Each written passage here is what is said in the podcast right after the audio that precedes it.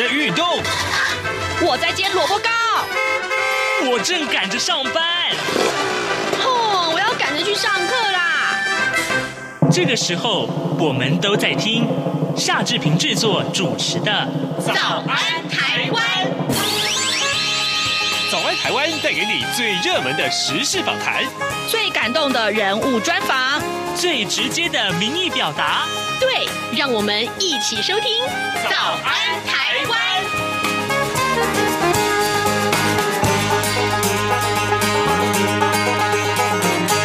早安，台湾！我是夏志平。今天是二零二一年的十二月十六号，星期四，礼拜四，我们要进行刘碧荣时间这个单元。待会儿呢，志平要为您连线东吴大学政治系刘碧荣教授。我们请刘老师为大家分析过去这一个礼拜以来最重要的国际要闻有哪些呢？我们看到美俄啊举行了呃视讯峰会，当然了，呃，全球啊有很多很多的外交行动也值得我们关注。还有呢，呃。海地这个地方啊，我们也呃要为大家来看一看到底发生了哪些重大的事件。好的，在跟刘老师连线之前呢，志平有一点点时间跟大家说一说各平面媒体上面的头版头条讯息。我们首先看到是联合报啊，联合报上面提到的是莱猪开放周年了。那呃，联合报的民调显示百分之八十呃三十五的民众不知道台湾猪标示啊。那么美猪进口的比例啊。巨减啊，一下子缩减，这一年来缩减了百分之八十六。我们看到联合报这份内文是这样提到，就是说今年被誉为呃莱猪开放元年呐，那么进口猪肉来源板块剧烈的挪移。原本美国跟加拿大是最大宗的，但现在已经明显的欧化了。西班牙一口气就跃升为第一名，美猪进口量大减了百分之八十六。呃，第一线的稽查人员指出啊，进口口的猪肉最常用在哪些个方面呢？包括了加工品喽、串烧喽、烧烤喽。但是啊，民众呢只能透过产地标示去辨识来源。那至于官方呃非追不可等系统啊，这个呃碍于商业机密，所以没有办法对外公开。那标示真喂，就是这是真的还是假的呢？啊，只能靠业者自律啊，还有卫生单位的抽查。在卫生单位人力不足的情况之下，消费者。真的只能自求多福了。这是今天的联合报的头版头条。另外，《自由时报》这则消息非常有意思啊，就是探讨到这光害的问题。各位去过马祖吗？马祖的蓝眼泪啊，吸引了大批的游客去朝圣。但是呢，岛上大量的路灯啊，行车闪烁的炫光，还有就是渔火的强光啊，都造成了光害，迫害蓝眼泪的生态了。那也激发出呃马祖民众的警觉心。那连江县的县议会昨天就三读通过了一个。呃，条例啊，这这个条例名字叫做《光害管制自治条例》，那也是全台湾第一个订定光害管制的地方政府。呃，违者呢，这最重会处十万元的罚款呢，预计年底之前就可以公告实施了。好，这这个条例情况之下，其实电子看板了、车灯了、渔船灯都是。被管制的范围啊，这也看到了，就是有关于《自由时报》上面的头版头条。那《中国时报》上面这一则头版头条，其实就是中研院的 P 三实验室出包的这个事件了啊。那呃，这个消息之下，这个消息之下，中研院 P 三实验室人员的这个感染，当然受到很多的瞩目。那中研院的一位院士叫陈培哲，他就认为说，呃，这暴露出中研院的治理上的一个重大疏失，那么中研院是只属于总统府的，所以呢，出现了这些疏失，总统府应该要给社会一个交代啊！这是今天《中国时报》上面的头版头条问题。而《中国时报》另外这一则头版上的消息，我相信是很多网友们所关注的啊，就是王力宏的婚姻啊，王力宏跟李静蕾呢结束了八年的婚姻，昨天呢可以说是在每一个群组里面，这个消息都被疯传啊，还有这个新闻的连接，好，这个真的。这是私事，对不对？但是演艺人员们，大大家真的是关注他。现在时间早晨的七点零四分五十五秒了，我们先进一段广告，广告过后马上就回到节目的现场来。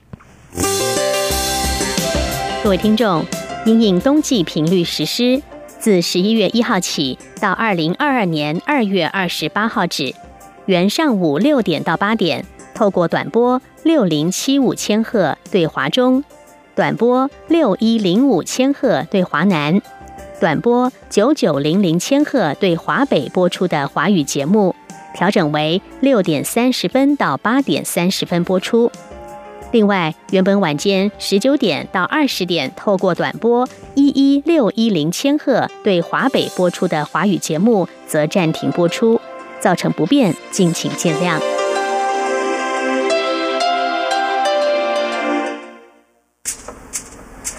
早安，台湾，你正吃着什么样的早餐？吐司加火腿蛋，咬一口，然后收听中央广播电台。早安，台湾，刘碧荣时间。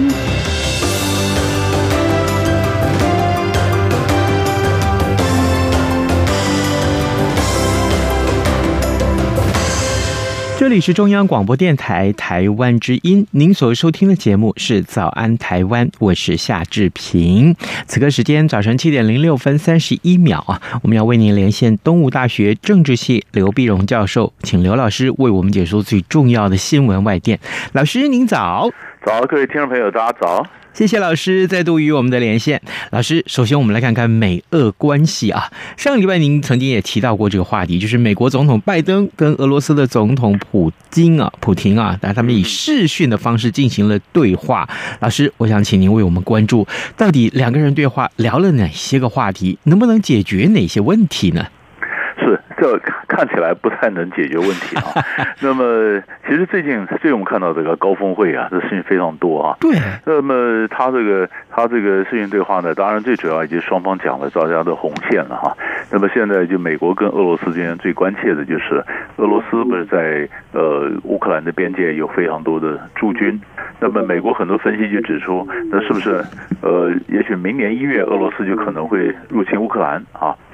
所以在这情况下呢，所以拜登就告诉告诉这个普京讲说，这个国国家的疆界是不能破坏的啊，就只是说，如果你敢敢入侵的话，那后果是非常严重的。嗯，那普京当然也讲了说他的这个红线了，他就说就告诉他说，第一个是北约不能够在乌克兰征兵啊，因为你把他的部队拉到这乌克兰的，等于就直接冲着俄罗斯来的，就在边界嘛哈。那么也有一种说法就是，还有另外一个红线就是，你不能把乌克兰拉到北约里面。就加入到北约里面，那那那那一定会反弹。嗯啊，那双方在谈了谈了两个小时，大家也谈了这些事情。但问题是，后来拜登当然也表示说，哎，那他呃，就是双方有这旗舰嘛，那我们是不是看怎么想办法去化解？啊，那当然，呃，就当然，所以他也在想说，也所以美国市场也会控制住这个红线，不会轻易去踩这个红线。可是这个就有这就有意思了，所以这个就让呃，这个直接面对。俄罗斯威胁的，比如说波罗的海国家啦，或者乌克兰的这块感到不满，啊，他们的他们的安全都没有人管了呢，啊，所以像迫害的这些国家呢，那么呃呃，像这个拉脱维亚的一些议员就表示，哎，这个会听起来怎么有点当年一九三八年张伯伦跟慕尼呃跟那个希特勒妥协的慕尼黑会议的味道。啊，他说为为了跟为了缓和这个跟俄国关系，就牺牲了呃这个北约东东部的呃这些国家的这些利益，嗯，所以这是这是一个很大的一个问题。所以后来拜登在开完会以后，马上也呃礼拜四呢也就跟呃乌克兰的这个总统泽伦斯基通了电话，也跟北约的一些国家的通通了电话，做一些执行会议，他表示说不会不会这个呃这个牺牲到你们的利益。所以我觉得这问题依然是紧绷，还是没有完全解决。嗯哼，问题没有解决。可是老师，我们想回到呃最根源来看，也许有些听众朋友要问说，那乌克兰的重要性是什么？为什么啊？呃，俄罗斯想要出兵乌克兰？如果这个这真的明年一月真的成真的成真的话，他他这个出兵乌克兰为俄罗斯带来什么利益啊？为什么要这么做呢？对。那么最主要问题是说，俄罗斯的讲法就是说，俄罗乌克兰本来就跟俄罗斯和白俄罗斯他们三个根本同文同种。对同文同种，他说根本就是就是一个国家，后来都是都是我们讲罗刹人嘛，啊，嗯嗯，那么后来当然就是你西方这就是俄罗斯，就他是认为说我们过去共同历史啊什么这样就现在就是西方去影响到呃这个乌克兰的一小撮的这个领导的人呢、啊，就是领导分子就想把这个呃前苏联的这些属于俄罗斯的这些这些人把它分裂掉，嗯，把你分裂掉，所以他是有很强的历史情节。啊，非常强的历史情节。他是说，就是说，尤其俄罗斯的文化，根本就当年基辅公国，呃，出来就是这文化的母亲国嘛。嗯，那文化母亲国怎么可以这样子被分裂呢？啊，所以，所以他是完全从历史角度来看。那么西方的角度呢？西方是说，你这是这是国际法的角度来看呐、啊，嗯啊，那你要不要你不要摆那边天天威胁侵略嘛？那么俄罗斯的是说，我如果不摆兵不摆重兵的话，你们西方步步进逼，那万一把那乌克兰就把他拉到拉到北约里面去了，那我们中间不但讲说文化了、历史历史渊源呢，根本连个政治的缓冲都没有了啊！呃，所以所以说不行，他说这不能，这这个绝对是红线。他是认为说，他将部队摆在摆在。呃，这个边界呢是要是要能够呃震慑住这些西方啊，呃，你不要不要再再往前再走一步了。嗯嗯。可是乌克兰自己人怎么想呢？乌克兰自己想，乌克兰里面就分两派啊。嗯。乌东的这些是俄罗斯裔的，他们当然想跟俄罗斯关系就比较好啊。西部的这些人想跟欧洲关系比较好啊。嗯。所以乌克兰有两个不同意见。那乌克兰内部的一些人讲说，那普京要讲说过去历史，他们对史观又有不同的见解啊。他说你这是窃取了我乌克兰的历史啊，就是我怎么会跟你同文同种？我怎么跟你一挂呢？啊？他说你窃取了我的历史，你并且阻断了我的未来。啊，过去被你被你被你敲了，哎，你还要挡住我未来的发展，这不太过分吗？我未来想靠西边走嘛，靠靠欧洲走嘛，所以就是一个乌克兰三种表述嘛，嗯，所所所以就卡在这里。那普京的这俄罗斯意思就是说，你西方老是从军事威胁角度来看，你怎么不看看历史，怎么不看我的感觉呢？啊，于是我们如果可是我们做个小国，再说这样子来看的话呢，哎，你就发现其实像嗯、呃、这个比如说乌克兰呐，或者波罗的海几个国家，他们的外交。其实严格来讲，并不是他们自己能够自主的呀，不是我想加入北约，要看美就看两个大头同不同意，呃，这就是一个小国的宿命啊。他很多事情不是他自己想干什么就能干什么的，嗯，所以这是这是一个最沮丧的问题。可是问题是，当大家都觉得乌克兰很紧张的时候呢？乌克兰老百姓不紧张啊？啊？那你说好像明年就要打了，那你说照理说，如果明年就要打了，战鼓频传啊，这战云密布，风云诡谲，那是不是呃整个乌克兰内部也赶快是囤粮啊，呃提款啊，或者准备跑啊，或者什么？呃没有啊。那么西方记者到乌克兰就问问说：“嗯好，没事啊，我们一样过我们平正常的日子啊。就是你外面热得很，我里面冷啊。所以，所以这这又是这这这这太有趣了。这这事情，那西方现在只能讲说。”嗯，如果你打的话，我当然不会派兵过去，但是我会怎么制裁你？所有的制裁都是讲的经济、经济、经济啊，所以所以现在就看了，那经济制裁，那如果以俄罗斯跟欧洲的关系这么密、这么经济的关系，那如果制裁的话，比如切断俄罗斯到到这个欧洲的这个天然气管，那到底是俄罗斯伤的比较重呢，还是欧洲伤的比较重呢？啊，嗯，其实这个都是经济学家他们也在评估的问题。是，老师你在解说这个乌克兰这个相关的一些讯息的时候，其实。让我一想到，全世界、全球好多好多个国家啊，我想真的也是包括两岸在内啊，就是，呃，一旦牵涉到历史的观感啊、历史的这个观念、价值啊，另外还有人文的价值一起考虑进去的话，当然最终可能还要考虑到所谓的呃经济利益的时候，很多问题没有办法从单一方面去切入去看的话，那真的是非常复杂了。是，是，所以很多事情就是。不是那么简单的，嗯，会会闹这么久，不是也不是这么简单的。是是是，真的是。好，各位听众，今天早上志平为您连线访问的是东吴大学政治系刘碧荣教授。我们请刘老师为我们先从呃美俄的峰会开始来看一看有关于乌克兰这个问题到底该怎么解决呢？另外，接下来我们看到是啊，呃，在呃十二月十三号的时候，美国国务卿布林肯他访问印尼，诶。这是他第一次的东南亚之行了，老师，我想请您为我们看一看，那布林肯这一趟东南亚之行有哪些重要的活动，而且呢，要达成哪些目标？是我们晓得美国在整个印太战略呢，它这个东南亚，美国过去一直忽略东南亚，嗯，一直忽略东南亚呢，结果现在发现是这个中国大陆当然在在东南亚的，因为因为势力范围之内嘛，哈，那就经营东南亚，美国现在急起直追啊，所以我们现在首先看到了这个呃，到十三号到雅加达，然后十四号呢在雅在印尼大学发表演讲，发表演讲的强调也是也是强调印太的战略，强调中国的威胁啊等等，那么。那么当然，他这样的，他这样来做呢，表示，哎，美国国务卿是第一次到了到东南亚嘛，而且他选进选定了印尼，那表示印尼呢是东南亚的龙头啊。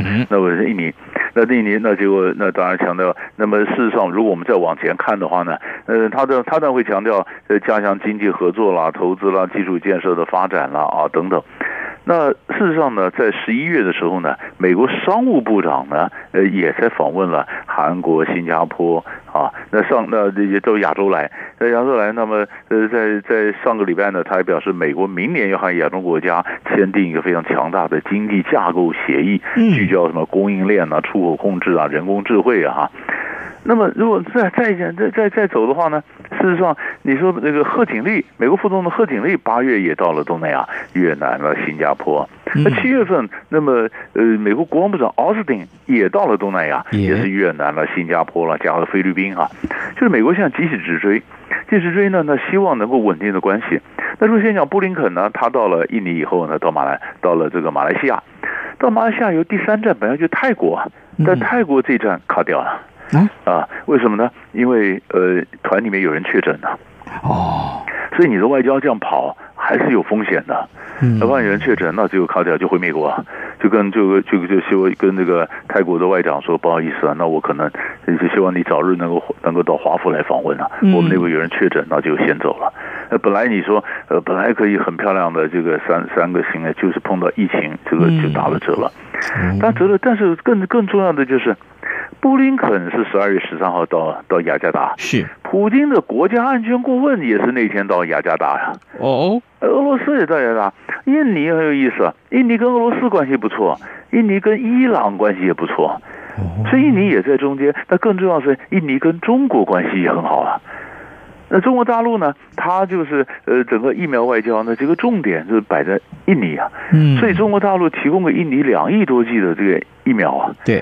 那你说这样的疫苗下来，那你说美国纳税不管就贸易额就经贸关系，美国是输中国输了一大段，要赶的话还要很花很花时间来赶呢。嗯。啊，我们现在的重点就是，忽然印尼因为它是集团体的下新的下一届的主席嘛，是。所以你看一下子印尼的身价变这么高。啊，你看，呃，各国都来，不管是美国，那俄罗斯是俄罗斯怎么样呢？俄罗斯里，呃，在呃，到到了印尼，事实上，俄罗斯在十二月一号还和东协国家进行海上演习，俄罗斯一个军舰到巴拉望到菲律宾的外海这边进行演习啊。嗯，俄罗斯也没放过这块地方。那印尼就在中间是强调他的外交呢是非常是很积极的，是中立的。嗯，啊，就有意思了。那你一方面接待美国，呃，一方面跟俄罗斯和中国演，呃，跟那俄罗斯演习，一方面跟中国关系又好像非常好，可是是跟中国又有一点纳土纳群岛的，就是一点一海上的一些一些摩擦也是有的。可是印尼就用这样的方式，哎，他就把他在东协里面的领导地位，呃，整个抬高了。嗯，呃，所以这个是东南亚极为热闹的地方。是，呃。提提到东南亚，除了印尼之外，我们看到，呃，韩国总统文在寅他也去澳洲访问了。老师啊，他去澳洲干嘛呢？是他的文文文在寅也很很有意思啊。他到澳洲呢，当然就签了一个七百一十七个 million 的这个军售，嗯。啊，呃，卖武器啊，啊。哦，而且澳呃澳洲现在呢，呃，他他觉得这感觉到中国大陆的一个威胁，所以澳洲不断的进行军事现代化啊，嗯，不管这个美国啦，不是个阿库斯嘛，跟美国跟澳英国什么就在九月十五号签了这个同盟，然后又要建这个呃核动力潜艇啊，然后他就跟这个呃要是跟日本也买武器，跟韩国也买武器。然后来我记得，那么当然也当然也也要表示，他访文在寅去访问了四天了哈。那人也澳洲在也表示说，哎，我支持这个朝鲜半岛的和平啊啊啊等等。那么自由稳健的就建构一个自由稳健的韩半岛啊。嗯。那双方还有呢，澳洲很多关键的矿产啊，嗯，铁矿砂啦什么的，澳洲人的矿产矿产也蛮重要，所以双方就有关键的矿产的供应链保持稳定啊。那并且呢，还决定在碳中和、气氢能经济，就是氢气啊、氢能经济的产业建立互惠关系，就是蛮前瞻性的。嗯，但是但是有意思的就是。澳洲这个媒体就是叫怎么描述这段访问呢？他说：“哎，那就是呃中，而且韩国也感受到了来自中国的威胁，所以拉着澳洲一起来抗衡中国哈。那韩国马上说没有啊，你说跟不跟抗衡中国没有关系。而且韩国现在文在寅很大力大力去推这个呃韩战的中战宣言，嗯，因为韩战现在是停战协定啊。”韩战协定，他是希望大家支持，能够推动韩战的中战宣言，这样才有真的和平嘛，结束敌对关系嘛。那中战宣言里面，那你你需要中国的支持啊。所以文在寅为什么表示他现在不能说怎么对抗中国？他也表示他并没有呃什么外交抵制北京冬奥啊，他参加冬奥啊。跟美国不见得同调，因为他有他自己明年卸任之后，他想留下一个历史的一个一个成就嘛，哈、嗯，或者历史的一个遗产，就是哎，我这个改善了跟朝鲜的关系啊，但能不能如愿还不一定了。但现在可以看得到他的整个整个做法，呃，是非常积极的。是，老师，我们看到这个，但这个呃，另外还有一个非常重要的重点是以色列啊，嗯、以色列的总理啊。他到这个呃阿联酋去访问，老师向来我们知道，就是以色列跟中东啊是不对盘的，是 那这这算是个历史性的一个一个记录吧？对，他的他这个他这个也很有意思，哎。他的以色列跟他是跟这个中东不对盘，但是在川普后来的时候，呃，就是去年的时候呢，哎，他让以色列跟几个中东国家建建交了，嗯嗯，啊，一个阿联酋，一个巴林，然后北非的苏丹、摩洛呃这个摩摩洛哥哈，那那跟阿联酋呢，于是阿联酋建交后，他美以色列的以色列的这商人啊，一些官员啊，也去了阿联酋，但是呢，呃，总理没去。啊，呃，总理没去过，就是以前前任总理是纳坦雅胡啊，纳坦雅胡他可能想到阿联酋去访问，然后拉抬他国内声望，因为他是选举嘛，他希望能够这样增加他的加分。那就阿联酋说我我不涉入你们内部选举啊，啊，但一个是原因是因为 COVID-19 啊，一个是选举，所以他说啊，就就就就没有让这个纳塔雅胡来。那现在的总理的班内特呢？嗯，哎，然后他就去了，还是去了。去了就有意思。本来人家看说这个以色列阿联酋建交呢，那是川普跟这个呃纳塔雅胡他们这个呃携手打造出来的嘛。嗯，那川普现在下台了，纳塔雅胡也下台了，啊，这个这个还算不算呢？哎，发现还是算，还是算。而且更有意思的是，他们到那到那边历史这这个到纳塔雅胡那么去，结果呃他这。呃，谈了很很多的这个呃双方的怎么加强加强合作啊什么的，那么呃很更重要的是阿联酋，那么呃不错，那么以色列跟其他的国家的关系怎么样呢？对啊，比如像呃巴林啊什么，哎巴林也还好，呃摩洛哥也还好，那个问题苏丹就有点问题了哦啊苏丹问题，因为苏丹政变呢，嗯，苏丹发生政变，那苏丹到现在在建交以后，那他们连大使都还没有派。啊，呃，那没没没有没有派大使，没有派大使，所以在这里面就呃，就这这呃，这个就到底苏丹的关系跟能不能维持下去，其实这个还有待观察。但其他东西实际上是表现有有变化。呃，这这中东的变化看起来不是一时的，好像是持续的有这样的一个新的一个形势在发生，是所以很值得关注。好的，各位听众，今天早上志平为您连线访问的是东吴大学政治系刘碧荣教授，呃，老师呢在这个时段为我们来解说全球。全台呃，全世界最重要的一些新闻外电，当然各国的外交的穿梭啊，是这个礼拜新闻的一个重点。老师，最后我们来看看这个邦交国海地啊，呃，这个海地啊，这个当然这个这他的总统啊，呃，摩伊士被刺杀的事件到现在啊，一一直是没有一个结果啦，就是说要调查什么，那现在有新的进展吗？是因为呃，纽纽约时报呢，在上礼拜天十二月十号报道，他们的调查报道。就是比较现在，就海地总统他在被刺杀前夕呢，他正准备向美国这公布，就提供一个网毒枭贩毒的这个网络名单。啊那么那么海地里面很多毒枭，事实上摩伊斯上来以后，他和毒枭军火商对抗啊，他是清算了一些，就是海关啊，海关里面的藏污纳垢，别的海关的是这个这个清算了，那么把一些毒枭运销运毒的好这个飞机跑道给他给摧毁了啊，呃，把一些重要的一些港口啊，也是海关的，就他们拿来作为走私的港口，他把收归国有国有化啊，呃，并且整个进行各种调查的寡头垄断的经济势力啊等等。那他这样的六亲不认的样做呢，当然挡了很多人的财路嘛。那还有的一个，其中一个是以前政治上很有影响力的，怎么帮助他上位的，或者他的盟友啊，啊，他一样六亲不认。那就很多人讲说，你你的敌我不分，六亲不认呢，挡人财路啊，呃，就就把他干掉。哦，干掉，那干掉了之后呢，就结果结果呢，事实上他们干掉了这个呃莫伊斯啊，刺杀了以后，也让家里去搜啊，哎呀，翻箱倒柜了吧，就后来好像把那名单给收到了啊，收到，哎，所以现在好了，《纽约时报》登出来了。那本来大就是结果，结果一些他们本来都想到说政变啊，也许因为什么原因什么原因，就没想到可能是因为呃这毒枭因为要要湮灭什么样的证据。好了，现在出来以后，那看看这会不会对海地的证据呃会有影响，或者说这个案子能查出来，终究查出个水落石出。所以这时候我们也是都在盯着看的。天哪！这，我那我记得那时候跟老师您连线的时候，觉得说，哎，这应该是可以拍好莱坞巨片，绝对绝对可以，因为它太多太多可能性了嘛啊，嗯。呃，所所以所以它，因为海地现在根根本这个国家有一大半就在黑帮统治之下啊。是很很危险的，绑架盛行啊！嗯，那没想到现在连到总统可以冲到总统官邸，把总统杀了，把那名单拿出来。嗯嗯嗯。呃，那那那那就看现在看联邦调查局或美国缉毒署啊，或者什么他们的这个下一步动作。好，呃，各位听众，今天早上志平为您连线访问东吴大学政治系刘碧荣教授，我们请刘老师为我们关注了相当多的新闻话题，其中包括了美俄的关系，还有全球这些国家好多个国家，包括了呃布林肯到印尼啊。印尼、东南亚的一些情势，另外还有我们的邦交国海地。我们谢谢老师这个礼拜跟我们的分享，谢谢您，老师，谢谢，谢谢。有人形容二零二零年是台湾的 Podcast 元年，使用手机可随时随地收听的形式，滋养了听觉，丰富了视野。而你也加入了 Podcast 的行列了吗？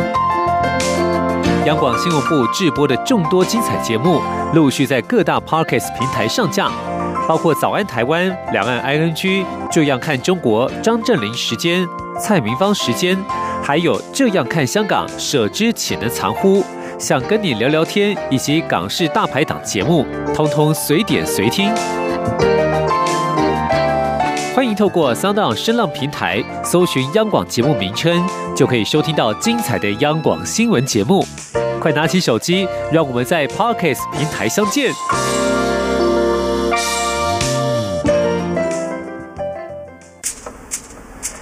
早安，台湾，你正吃着什么样的早餐？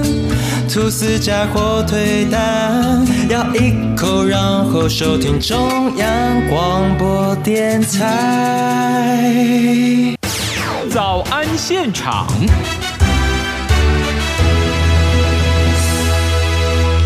好的，我们在呃。节目的最后来看一看啊，这个有哪些？还有其他重要的新闻是哪些？呃，在这个。打炒房这件事情，志平在节目里面也可以说是用很多很多的篇幅来报道。我们之前报道过央行的打炒房，那这礼拜我们讨论的是有关于内政部的打炒房。那现在金管会也祭出法宝啊，两路出击啊，最快年底要启动。哪两路呢？第一个就是降低金融机构的不动产曝险部位，第二个就是呃精简范围，要扩及信用合作社。这也可以说是这个方法，这个这这这两个路。线啊，呃，可以说是断掉这个呃建商的经脉啊，让建商没有办法在这个炒房这件事情里面扮演重要的角色。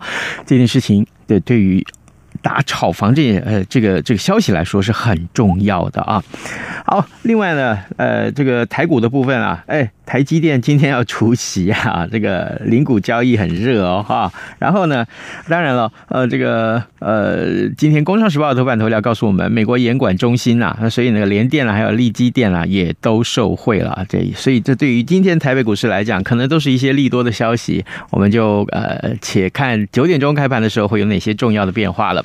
好，现在时间已经是接近节目的尾声了，志平邀请大家能够上到早安台湾的官网上面，或者是什么我们的。脸书粉丝团上面为我们按个赞好吗？谢谢你们大家的收听，咱们节目就明天再会喽，拜拜。水果、贝果、Iced，你选一样，能让你醒一醒。